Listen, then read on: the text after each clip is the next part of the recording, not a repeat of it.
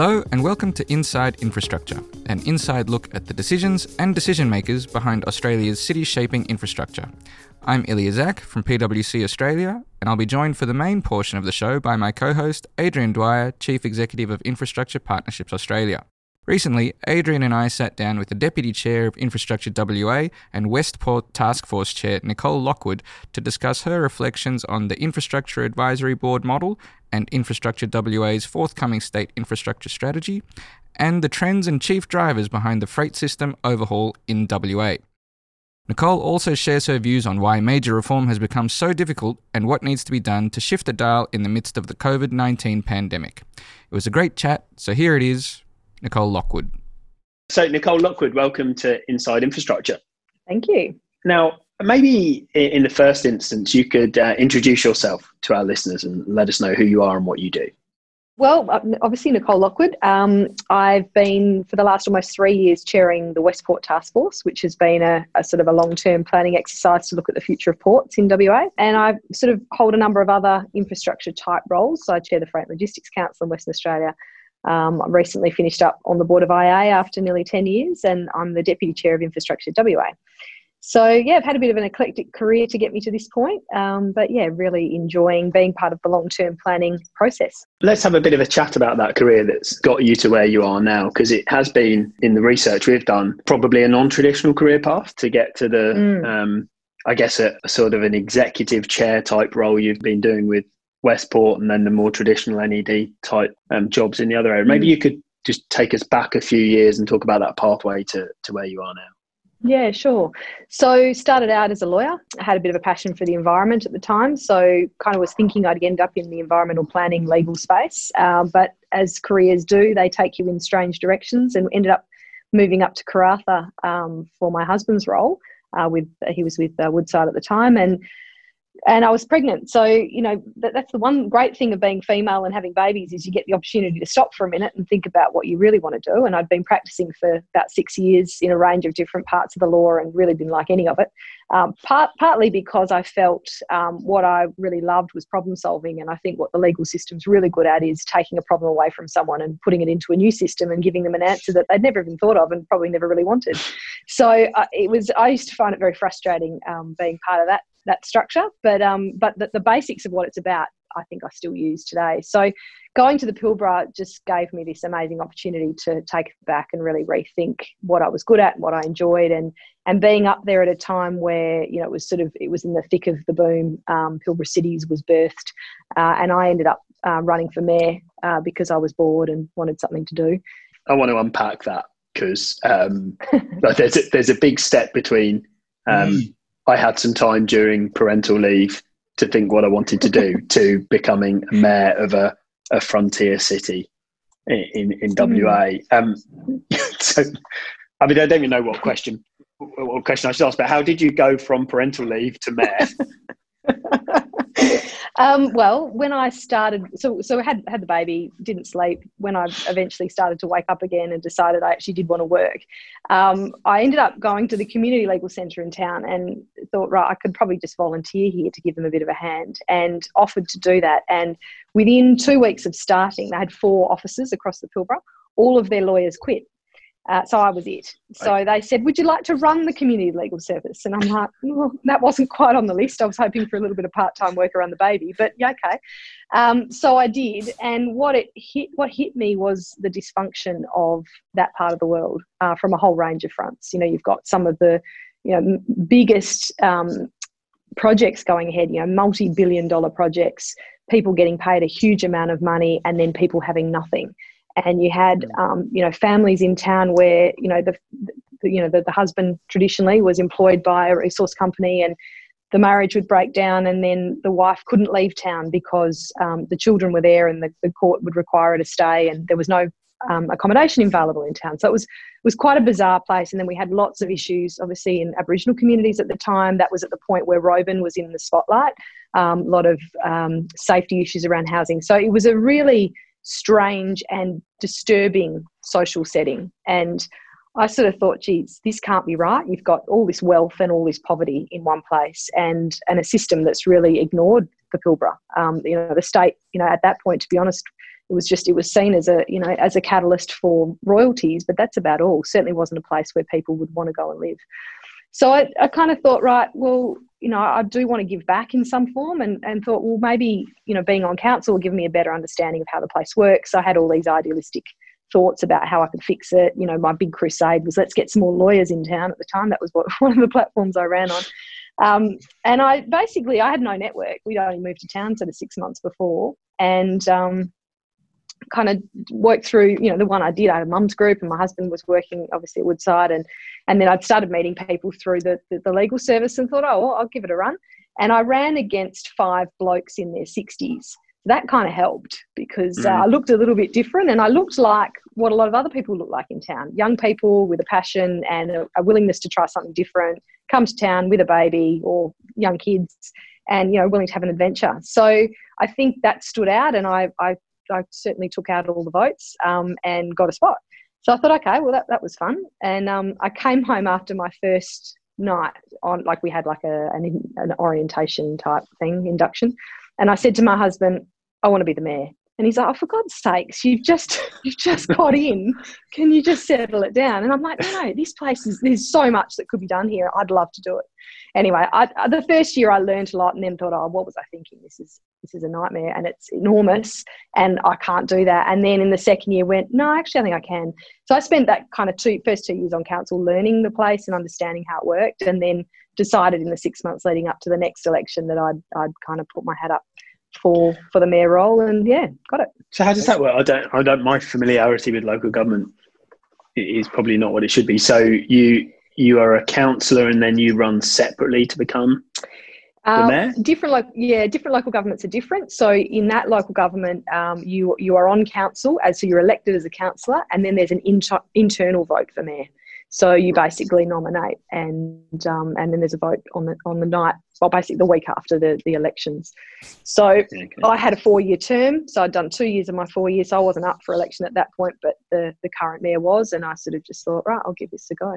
You you would have been overseeing a pretty enormous uh, city building program, and to some mm. extent during your time there in the early 2000s. Is that? Yep. Um, how, how does that work in a town like Karratha, where you know a whole a whole mountain of the construction is done by the employers rather than the city? Um, mm. What's how does that look, and how is it different from from other cities? Well, I think it was really interesting in those first couple of years I was on council because I kind of needed to understand well how does a place like this even come to exist? And mm. it was a really you know it's a really pioneering type environment. You kind of go there with a, with an appetite and a bit of money and you can pretty much do anything. It's it's quite exciting. And yeah. i think that still lives on even with the companies that are there now so, looking back, when Karratha particularly was established, it was actually a partnership between the local government that was it was a roads board at the time and the, the company. So the state the state agreements were brokered between you know what was a local community and the company coming in, and and largely the companies built the town. So the town was like, right, these are the things we need, and Woodside and Rio and others came to the table and they built them all. So that was sort of at the beginning. Um, and when we launched Pilbara Cities, I spoke so that the Premier came up and Don Voelte was the CEO of Woodside at the time. And I spoke with them on the day about what the opportunity was. And the issue was that when these places were built, they were built for 40 years, is what they thought the life of the, you know, the iron ore deposits were.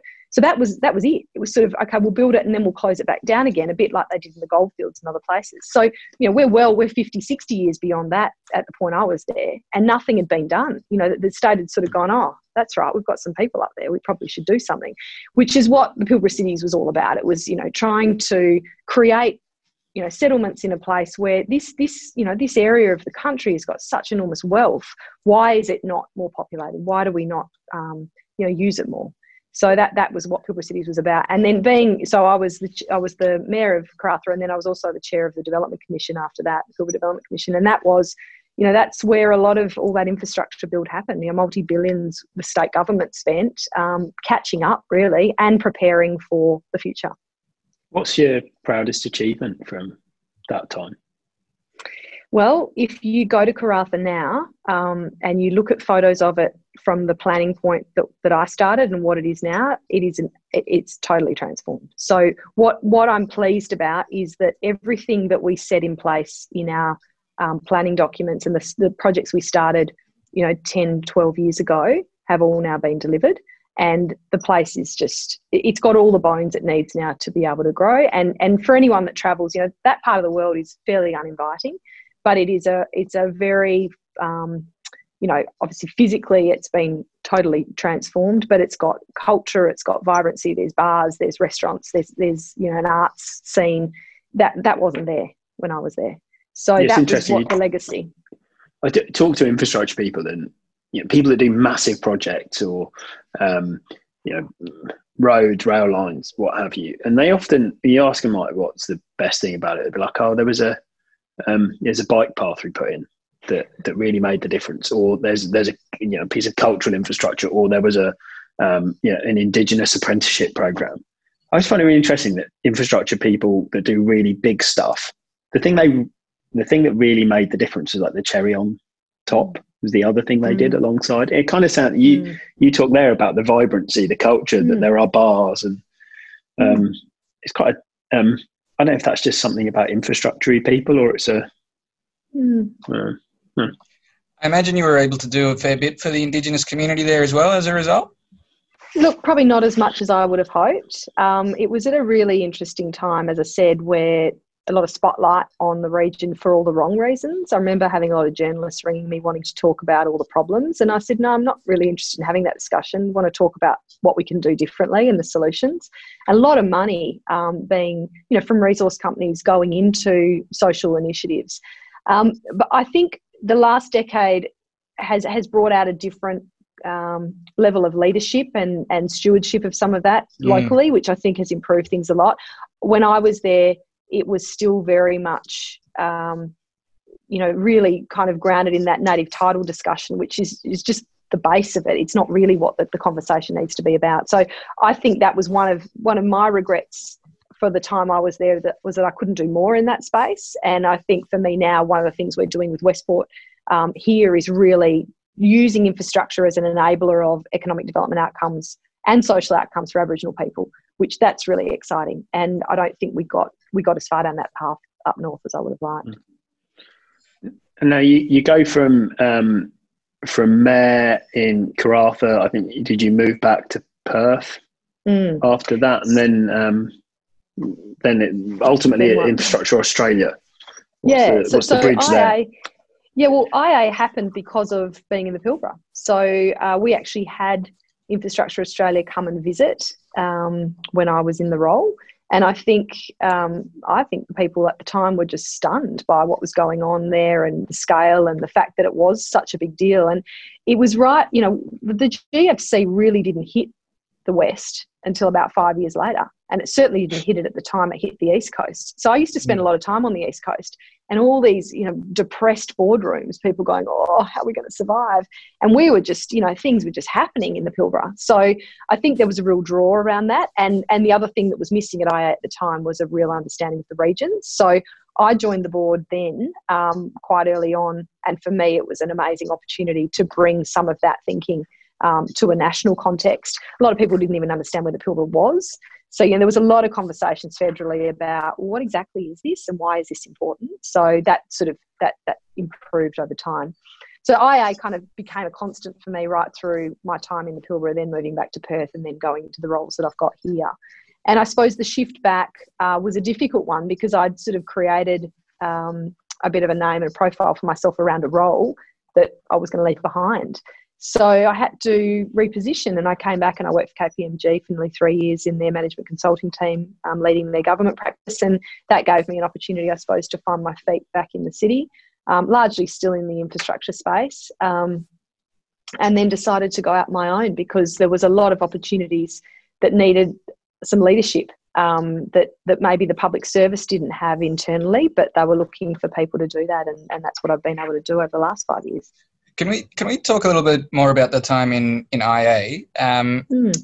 You you know one of the originals as as you as you mentioned, uh, there for ten years on the board. How, how have you seen the? Uh, uh I don't know if you if you're more comfortable dis- discussing it now, maybe than when you were still there. But how have you seen the organisation's role kind of change over that period?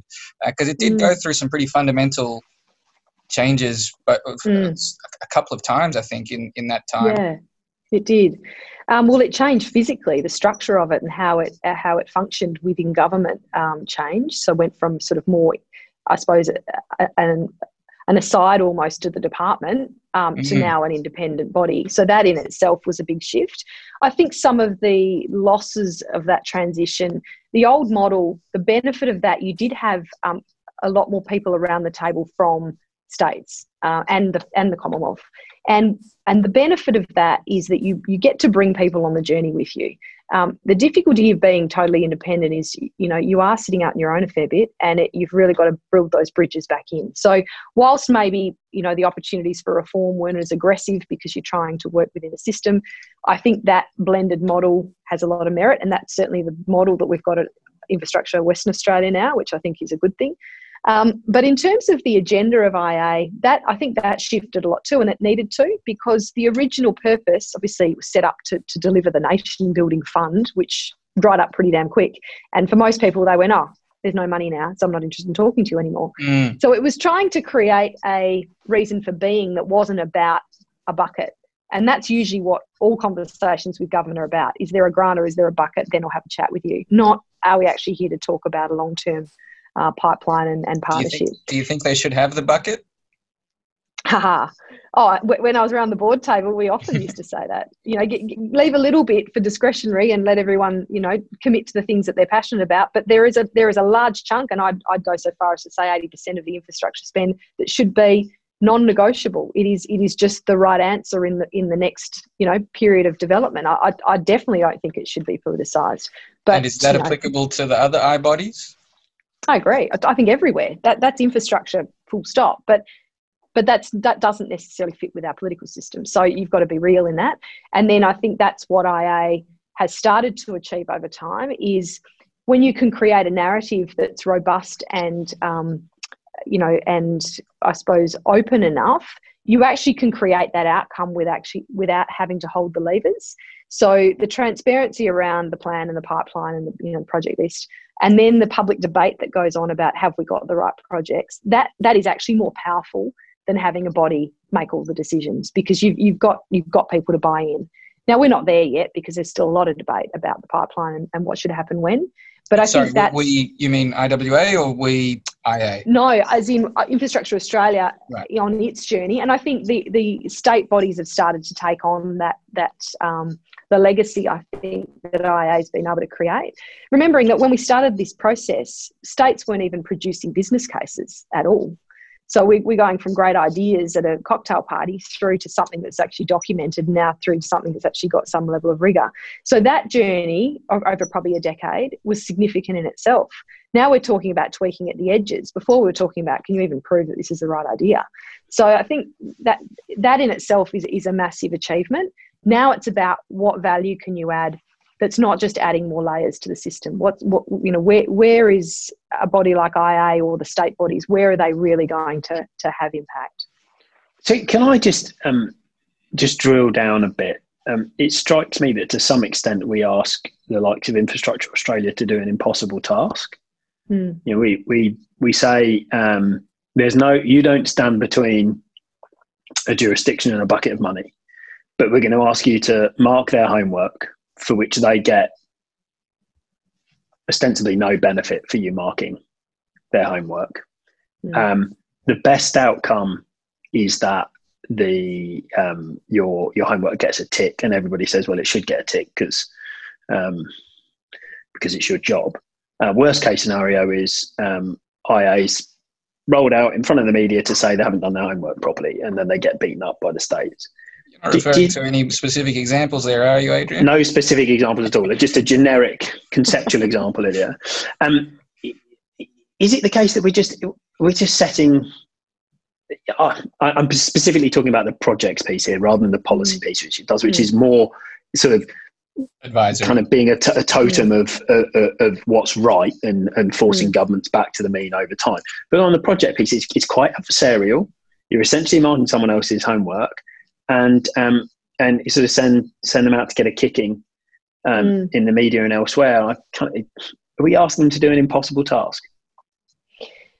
I think the short answer is yes, and I think that's the struggle IA now has with state bodies in each jurisdiction to work out w- what what's their role now. So when there was no state bodies, it was a different role. Now that we've got them everywhere, pretty much, you know, and that's what we're grappling with at IWA now. How what's the value add at each level, and and how do we make this, um, you know, it, it, almost becomes like a peer review then of a state um, process rather than a you know a one off. Mm. And I think the benefit is in the network that's been created both by IA and the and the bodies to really lift this to the next level and and use each other and and partner on on best practice. You know, th- th- this is now we're beyond you know getting the basics in place. We're now starting to think about, know, particularly if you look at the assessment framework and its limitations around the regions and around projects that are not traditional, you know, transport projects that have high or can potentially have high BCRs how do we make this more real for, for actually the complexity of the task? So i think i think that's the reason ia needs to pivot because it can't keep doing the same thing. It's not actually going to get any accolades anymore from mm. sitting there in that role. It needs to be more mature and more sophisticated in its approach but just to confirm if you had to choose one you know if if if uh, you could choose any change for them that would address that issue it would be that they decide what projects get money is that would that be the most effective way for that to happen? Look, I think you know the, the Commonwealth bucket's the biggest bucket. I do think if there was an ability to to yeah have a final vet on on what happens when, that would be far very more, far more powerful than the role it plays at the moment. Definitely. I guess the the natural evolution from talking about infrastructure Australia is to talk about infrastructure Western Australia because you were um, you're of course deputy chair of the body, but you were heavily involved, I guess, in the advocacy for it to be established and the input into its structure, its role, and the, the, the outputs that it is now in the midst of producing. So maybe you could just mm. talk to us, perhaps with reference to the learnings from the mm. Infrastructure Australia experience, actually how that uh, manifested in in a state body. Yeah, great. And I think that was part of my frustration uh, for the first probably seven years I was on IA was, you know, the, the, difficult reception I had at a state level. So I'm there, not there with a hat on for Western Australia, but I'm certainly there trying to help Western Australia get its act together. And very, very, very difficult process because at the time, you know, our state government wasn't in a process of long-term planning and and you know system thinking. It was about some pretty big projects and you know they're good projects but but it didn't really accord with the thinking that IA was putting out. So I was very passionate about creating something like IA at a state level and and as you say um, spent a fair bit of time particularly in the lead up to the last election um, putting some papers together and trying to to look at the other models too. Because I think having something in form is one part, but it's actually how, in substance, what it does that matters. And I've looked at some of the other examples around the country, and I, I was concerned that the way they'd been set up maybe undermined their effectiveness. So I thought, you know, making sure that one, we had one of these, and two, it was set up properly was important. Otherwise, best not to bother. And we watched, you know, certainly watched iterations of other jurisdictions uh, needing a couple of goes before they got it right. And often it did it, it, mattered what the mandate was, it mattered the political um, clout that it had, who it reported to, and who led it. So there was some really mm. important pieces that we needed to get right.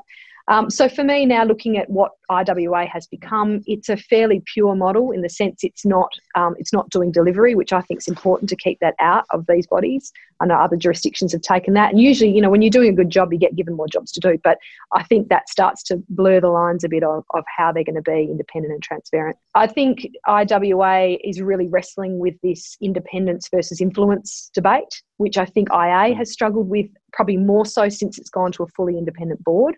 Um, benefit, as I said, we've got the blend of directors general plus independent board members, which is mm. helpful. And now, you know, the, the question of the audit and the plan, um, and then the, the list, sort of gone for a hybrid of that in WA, where we're doing a state infrastructure strategy, which which then will will build into a list over time and an assessment function. Um, but the difference, and I was sort of uh, wasn't quite sure how it would feel to go from from IA to IWA. The difference is that you've got a lot more levers. So at IA, you are there overseeing. There's a couple of things that the federal government have control over, but largely what you're commentating on, you've got no control over. Um, mm. so it's quite a difficult task. Whereas at a state level, one, the legislation we've got here actually mandates that all state agencies come into the tent, hand over their documents, and then when the recommendations come out, change their plans to, to match. So the power in the legislation is significant, whereas you just have none of that nationally. And that's mm. quite frustrating because you're trying to use, you know, your influence for all it's worth and your public brand really. Um, how many, how much of the private sector and others can you get behind you to push an idea to get states to almost be guilted into doing it rather than doing it because they want to? So I think that's yeah. the benefit. It's all quite, that, it's all um, real. It's sorry, Adrian. It's all relatively new, I guess, uh, as you've described. And I think you're up to with that state infrastructure strategy. You've just released a discussion paper. Um, That's right. Can you talk us through uh, where the discussion paper fits into the, the the overall process of the strategy and what mm. what kind of key issues you've you've focused on there? Yeah, sure. So we've you know again 20 years looking out um, we've cut it by region and by sector. We've got all the sectors at our disposal. So, like others, we've got all the social infrastructure as well as economic, which is a pretty powerful landscape to look at. Um, the, the, biggest challenge we have in Western Australia is the regions. Uh, we've got this very, very consolidated population base in Perth, largely. Even the southwest is not overly populated.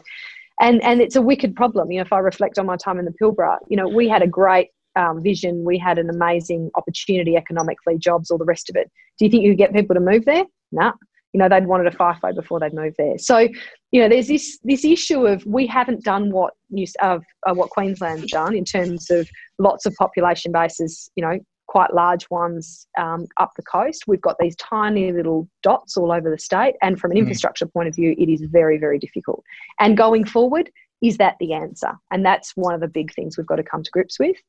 Um, for us, water is another massive one. You know, we've got a very critical problem with drying climate. We use a lot of groundwater. What are the long term impacts of that? So, where we're trying to take this strategy is really trying to catalyse. Um, what, what are the enablers for long term growth? Not not what's all the million projects we could do, but what are those sort of spines of, of infrastructure that are going to mean um, so telecommunications is another massive one. And if you look at COVID and what we've learnt, you know, huge pivot on both health and education around technology. Biggest issue for us is is the quality of our telecommunications across the state. So, um, interesting time to be having the discussion because we drafted the discussion paper pre-COVID, uh, then kind of reflected on it through COVID and went, uh, actually, nothing much has changed except we've just turned up the dial and in fact, when we talked about resilience, we weren't thinking pandemic, so we probably should add that. But pandemic is resilience everywhere, which is kind of interesting because normally we think about point source impact rather than you know universal impact. So that's been quite interesting. And I think too now we've been out on the road having sessions with a range of different stakeholders, and people are excited because we're talking long term again. We're out of the minutiae of the day to day of reactivity of COVID. And I think they're realizing we've got to think differently and we might not get this opportunity again. So there's been, it's been very receptive. So has it been mostly, um, uh, it, it, sounds like you're focusing on the projects that can, that can enable uh, sort of the economic resilience of some of the regional areas. Have you, will, does the strategy also look at uh, non-capital uh, reforms or interventions that might that might help along that way as well? Yeah, so our legislation is very broad, which is helpful. So we can look at policy and regulatory levers as well. Um, so again, coming back to um, technology, you know, there, there's an opportunity there really to rethink how we deliver services. Um, similarly, in water and power, you know, there, there's some commentary needed about the, the, market we've got in Western Australia, and is that working or not? Is that mm. actually stimulating the right level of investment? Is it actually helping with behaviour change or not? Um, there's a whole area around waste. Again, you know, what are we doing? What are we? What, what targets are we setting that are that's stimulating investment or not? So there's quite a lot for WA that's actually more around the context rather than the infrastructure itself. Um, and I think you know Any we're pretty Nicole? keen to go there. Sorry. Any previews of what's going to what's going to make it into the strategy? Any big reforms? Um, not yet, because we're literally just in the throes of you know working them through. Um, but you know, technology and and disruption and automation and all these things, you know, how do we totally look at our, our, our, networks differently? You know, what are the policy levers we can use there around congestion that we've watched through COVID? We've suddenly just changed our whole congestion modelling because suddenly people don't go to work at the same time or school at the same time. So, you know, we've just shown ourselves we can do it uh, everyone thought it was impossible. You know, I don't know what the appetite will be, but we'll certainly be putting it out there. Um, I just want to um, step back just briefly and offer a comment on a question Ilya asked earlier and get your views on my comment. Uh, Ilya said about the I bodies was the was the answer to giving them some degree of funding power, or uh, at least a negative funding um, power. And my reflection on that would be we would be helping Infrastructure Australia, for instance, to do its job if we moderated that independence piece um, and went back to having um, a couple of influential um, secretaries of departments on the IA board, so that it had an umbilical cord back to Canberra, mm. that it had um, it, it, knew it had an insight into government's priorities, but it also had an advocate for the role that that that um, at least independence of thought, if not independence of structure, can mm. um, can help the politicians. So my answer to Ilya's question is, I, I, think it's impossible. I don't think that we will ever. Um, or I think it's highly unlikely we'll see our political leaders cede power for funding to mm. um, bureaucrats, and I actually don't think that's a particularly welcome outcome. I think we should, you know, there, there should be people that, that face um, the electorate every few years. Do you, do you think that that would that kind of model where you had a, um, a, a moderation of independence in favour of more influence mm. w- would help these bodies more to be more influential and, and therefore have net better outcomes? Oh, totally. And I think that's why, it, for that reason, the board structure is critical because having the connection in, whether it's even secondees into the organisation, so that you've got the conversation happening and you're working through the barriers as they emerge because there are reasons why people or organisations resist things. And it's understanding what they are, not just steamrollering through. But the other thing that the IWA legislation has that I'm not sure others have is basically what happens is strategy gets developed and then recommendations get put to government. The government's got a period of time, 60 or 90 days, uh, they table it and then they've got to come back with their response. And then they've got to develop a 10 year infrastructure plan. So at the moment, we've only got a four year forward estimates period that people can see. This will take it out to 10.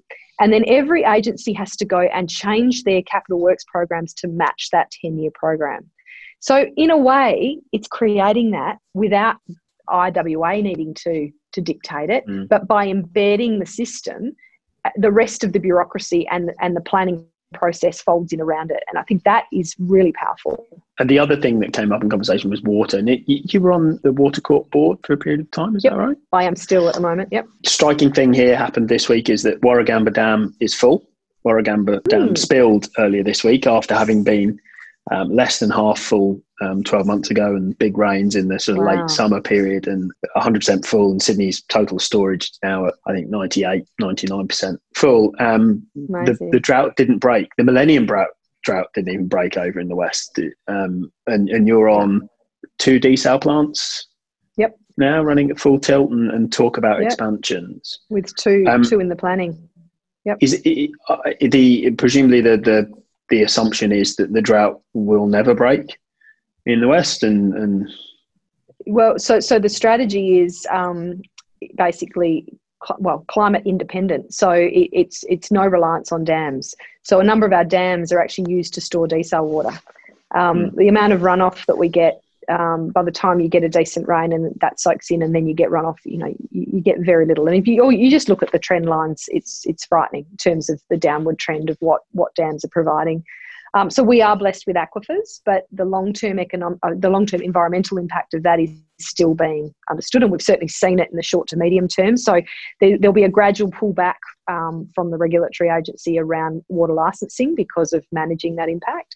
So, you know, the, the big challenge for Western Australia now is how do we look at the whole water cycle? So, thinking of water as a single use resource is very, very yesterday thinking.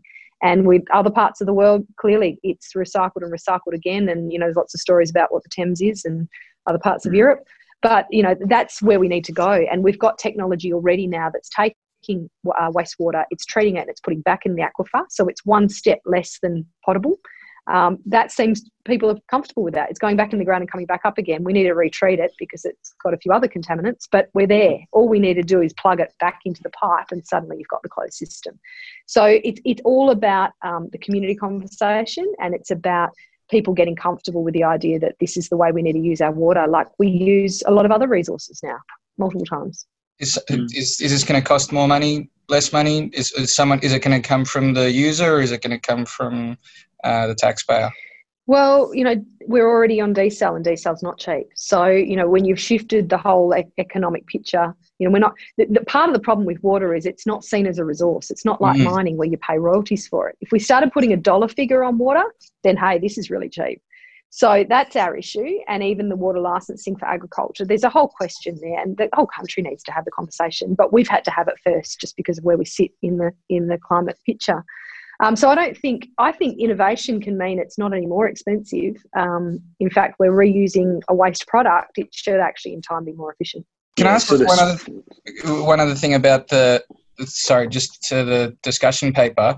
Um, hmm. There's been a lot because you mentioned that you guys have done a lot of a lot of thinking about uh, what COVID will do, uh, mm-hmm. to the to the strategy, and you know all the states that have done equivalent strategies are, are bringing forward a, a, mountain of expenditure uh, as a stimulus measure. Um, do you think that this? Do you think that there's any risk that? Uh, well, a is WA going to do the same thing? Mm-hmm. Uh, is that part of the strategy to bring forward some of that expenditure? And B is uh, is bringing it forward is bringing all that expenditure forward a sustainable uh, thing to do, mm. uh, uh, or is are there other things that um, that can be looked at as well as part of the strategy? Maybe you know mm. using the urgency of the situation today to to look at some of the other changes that that need to be yeah. made. So, look, we've had to be really clear um, with everyone in our network that we're not here to deal with COVID recovery. There's a, a, separate part of government that's been established to do that, and there's, you know, well and truly, um, the government's on a trail at the moment announcing a whole range of initiatives. I think it's 5.5 billion they've put towards uh, recovery initiatives, and they're largely in the sort of um, one to three year time frame. So for us with a 20 year strategy, it's important, but it's actually not material because right. the long term, you know, is a, is a lot different than that. But what is important is what what has changed for us um, and our assumptions that mean. We, you know, there's a new opportunity or there's a different challenge, and with all this, um, you know, bringing forward of, of new projects, what pathway has that now put us on?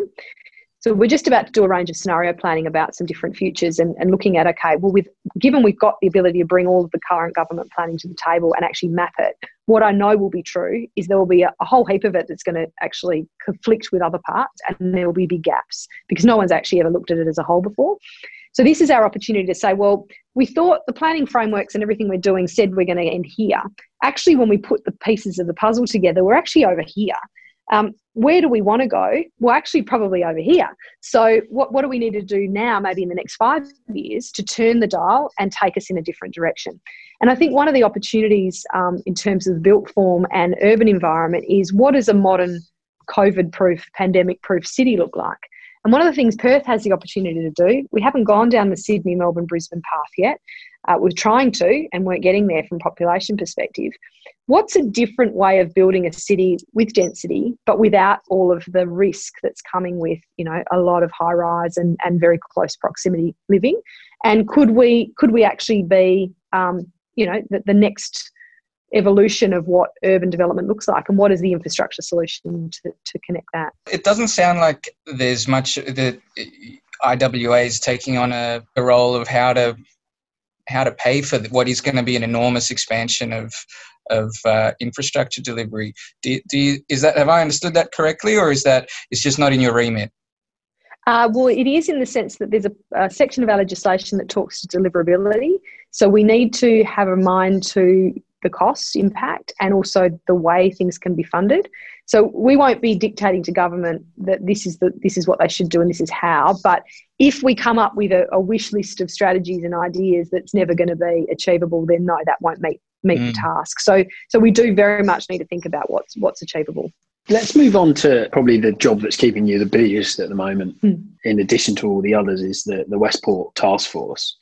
And um, maybe just a, a, an open question, really. What what is the Westport Task Force? What have you done? What's the journey to, to where you are today and, and the recent mm. announcement? Yeah, so we were set up um, almost three years ago now. And it was the first time, so the state government has attempted in various forms port planning. We, we've mapped eight different times they've done this. And they've got to a point in the process and they've never actually made a decision to move forward. So we were determined not to be the ninth dot point on the list of, of exercises that never went anywhere. Um, the difference with Westport to past processes is twofold. One is it's the first time they've ever allowed the whole system to be analysed in one step. So our mandate was port, road, rail, and intermodal land or other logistics land. And what's the what's the problem you're trying to solve? So the problem is our, our major port at Fremantle is based in the centre of, like physically the centre of the city. Um, it's largely now being um, being squeezed out by urban encroachment and and general traffic, and it has a, a shelf life in terms of the, the, berth structures and the port itself uh, that needs to be re- need to need to consider whether you would invest again to basically rebuild um, those facilities. They're over 100 years old, or, or do you look at something new? Is that, and, a, is that a natural constraint there, or is that a, as a result of the urban development? Because I've been there, yeah, the, the, hmm. it's a beautiful gentrified area that's right next to the port. But hmm. was that of, as in, is that a failure of planning that's that's resulted in that, or was it always going to reach capacity to, at, at sort of where where it's at now? Well, I think um, it's that question of you know when something was planned hundred years ago to be a you know a sailing ship port at the mouth of a yep. river, was that ever supposed to take the scale of what we're after? And, and, my argument would be no. You don't try and evolve that forever. It serves a purpose for a time, and then you need mm. to look to something different. So I think it's it's served its purpose be- beautifully, and as you say, it's created all that atmosphere and whatever. But but if we are serious about long term population growth, the scale of the task and the network that connects it will never support it. So it's just always been a question of when. And unlike Victoria, that's had you know a blue and a and a red port option, we've always had one location really that everyone said, yeah, we think that's the right spot. Still contentious, but it's more been a question of well, well when do we get on with it? So we got given it's, three. It's more options. analogous actually to um, to to Sydney Airport, Sydney Second yeah, Airport, because you had this. You know, everybody agreed um, everybody's in the know agreed that Badgerys Creek w- would be the next airport. It was mm. um, the corridor, the, the site was preserved. And then there was 30, 40, 50 years of pontification about mm. ruling out other options that were never viable. Mm. Um, and, and then ultimately decided it strikes me it's quite similar to that with the, the, mm. the port that you know, the current port is going to be full. And actually, there's a few different scenarios, but there's only one place the, the new port can be. So where are you at in the yeah. 30, 40, 50 year debate? where are you up to?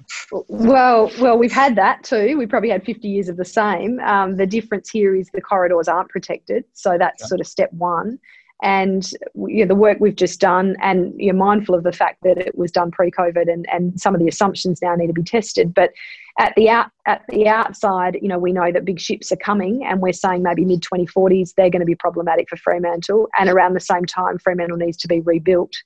And somewhere between the mid 2030s and then we're going to have issues with the network. So we're sort of saying we've got 10 to 15 years probably of time to get ready and get get prepared for a new site. Uh, but the work we've just announced last week basically says new port in Kwinana, new freight corridor that connects directly from the port gate through to another major connector at Tonkin Highway, um, and um, yeah, uh, land and rail and others to support it. And what happens at Fremantle? Uh, well, there's so so the, we're at a point now where there's two transition options. One is um, basically a shared port option for a period and then a full transition, or a single stage step um, the market's sort of starting to say, look, you don't don't share it. You just move the thing when you're ready to move it. Um, we initially had a shared port indefinitely, as there is from an economic point of view, and that definitely didn't work. So then the question is, well, you know, you look at that site and what it offers. It's prime land. It's you know that very much is analogous to Darling Harbour, Barangaroo, Botany. Mm-hmm. You know, if you think about that shift. So we're just 20, 30 years behind that. Um, what that offers for Fremantle in terms of a whole new you know lease on life is huge. It's a big site it will take time and it needs to be done well but i think you know massive opportunity. Does the football team have to be renamed after that? Well they never put their site in, in Freo anyway. They're out at Cockburn so yeah. I am curious though how you i mean you've mentioned some dates out into the middle of the century effectively. Uh, can you can you give us what you maybe just concisely what you view as the chronology of uh, steps here when mm. when you expect uh, one the something to be built when you expect something to be closed and when you expect something to be shifted Yeah, sure. So again, as I said, the trade forecasting, um, you know, was basically projecting out a rate of about just over three percent growth. So on that basis, and with the density targets we had in and around Fremantle, the congestion coming into the corridor, um, both road and rail actually, because we've got um, constraints on both, around the early 2030s was, was becoming problematic. So the work basically says get started now uh, and, and do your planning, your corridor protection, your environmental approvals, um, get all that moving, and be ready to basically have a new facility operating by 2032. So that's that's the first date, um, either as a single step transition or as a shared port option. If there was a shared option, then Fremantle remains in place again, as we said, till probably the early 2040s, mid 2040s, when those other two triggers start to hit, or until the network issues connecting Fremantle become problematic in the meantime. Now, given what COVID's done, and you know, we've we've pretty much stayed flat year on year over the last two years, even with COVID. But if if we either saw a flatlining or a dropping off, then all that means is that 2032 just pushes it out a bit.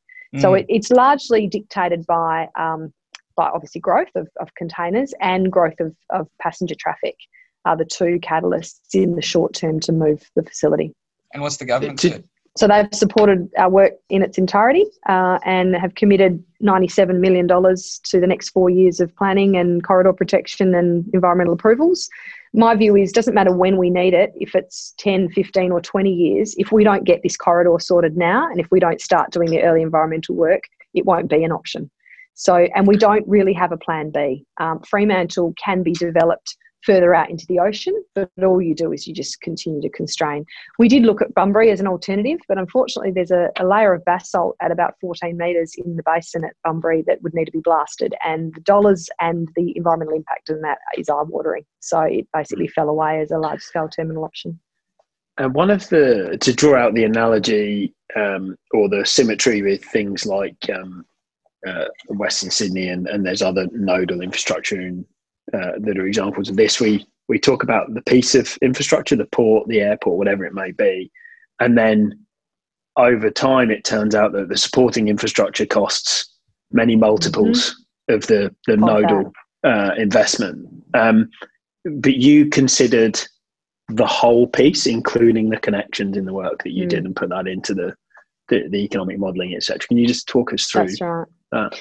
And I, yeah, and I think that's what threw people a bit at the shortlisting stage. We had Fremantle as a long term option in there.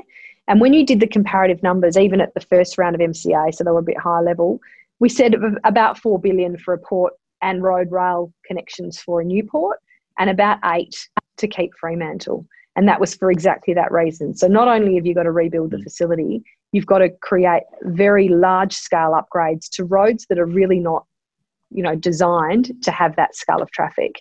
Um, so and a, and a number of them because it's you know, it's one thing to just manage cars. You know, people say, oh well, it'll get solved anyway because the cars will need to be accommodated. I'm like, have you been to Sydney lately? No, it doesn't get solved anyway. You know, the, the, there's an economic driver in freight that might make it get solved, but without the freight, you know congestion is congestion. So what what our mandate was was let's work out how to get that out of there because if if your productivity is based on travel time and it actually doesn't really matter how many trucks you've got on there it's all about how many cars you've got around them.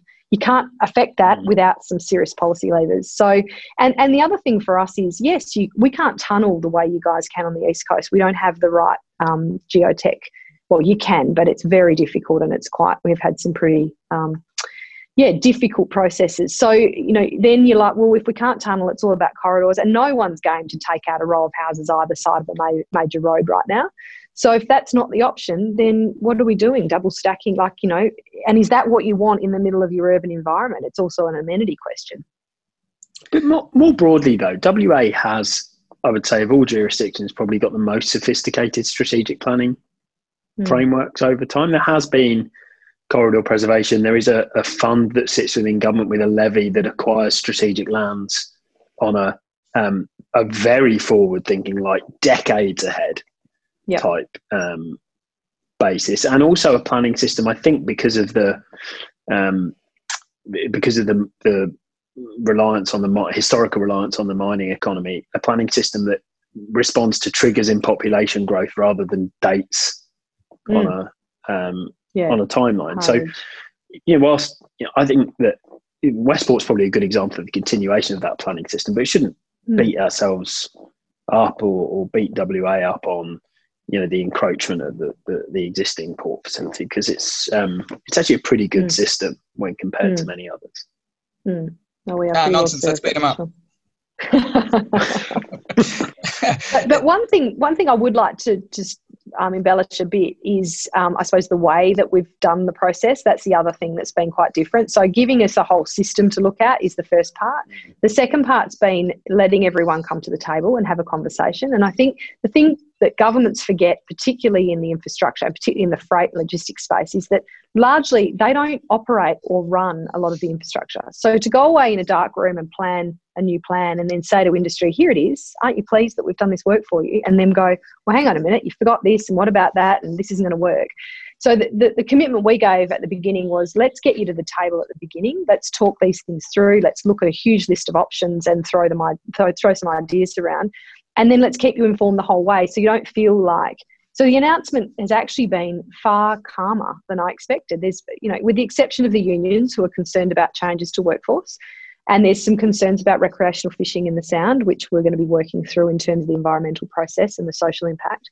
But other than that, people kind of get it. They're like, okay, well, you've explained why. There's only so many ways we can cut this and we're at a point now, actually, all the conversations I've had since the um, announcement have been so positive because people are fantastic, now we know what's happening next. Right, can we do this now? Can we do that now? Now, this is my piece of the puzzle. And the industry has come you know, to the table going, wonderful, we've been waiting for 15 years to invest. Now we know where we need to be.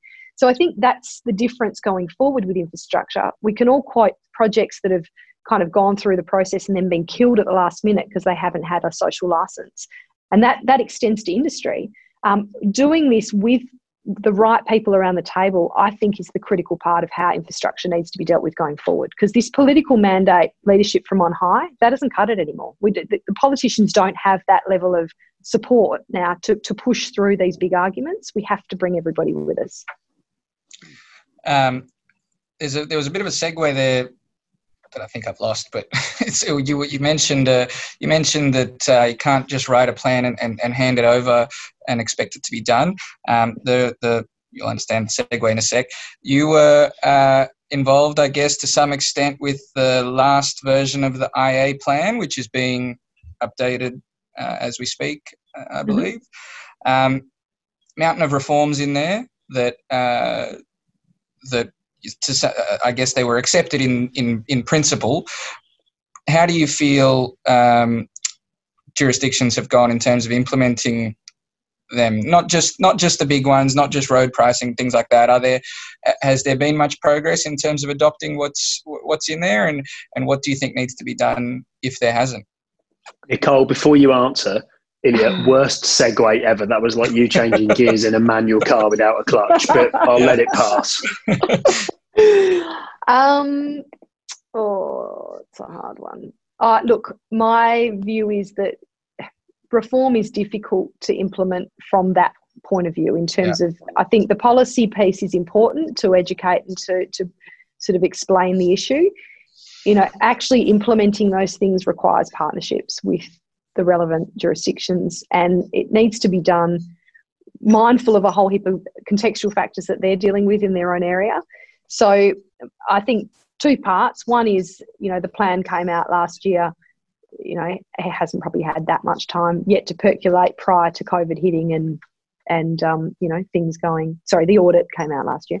Um, the plan and how it evolves, I think, is the important part because um, making sure that it's practical and workable and and tangible is is the is the challenge again mm-hmm. coming at it from the whole of the system perspective from on high when you don't have the levers now, Nicole, we're um, we're quickly running out of time, and we always ask mm. our guests one question, uh, which allows us to compare and contrast between different people's views, and that is, um, what's your favourite sort of infrastructure and why?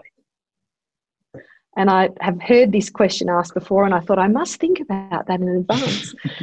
um, oh, that's a really hard one. And and I can I say it's not a form of in- infrastructure; it's actually a system. I think the thing for me is is how these pieces fit together. Because on their own, they're actually nothing. and one will enable another. And often, and I often say, a supply chain is only as strong as its weakest link. So it doesn't really matter what infrastructure you're talking about. If the bits that sit either side of it are not working, it, it doesn't function. So for me, I just want to see more system thinking, and I want to see us using these you know levers properly um, because at the moment you know we're too much about thinking in silos and not enough about working together. It's almost as if it needs some kind of some kind of strategy some kind of state infrastructure strategy or something. Wouldn't that be a great idea? We should do one of those. I want you to get on top of that okay i'll put it on my to-do list please well, it's a great note to finish on. Um, thank you very much for your insights and time, and thank you for um, Nicole Lockwood for coming on Inside Infrastructure. Thank you both. It's been really enjoyable. That's it for today.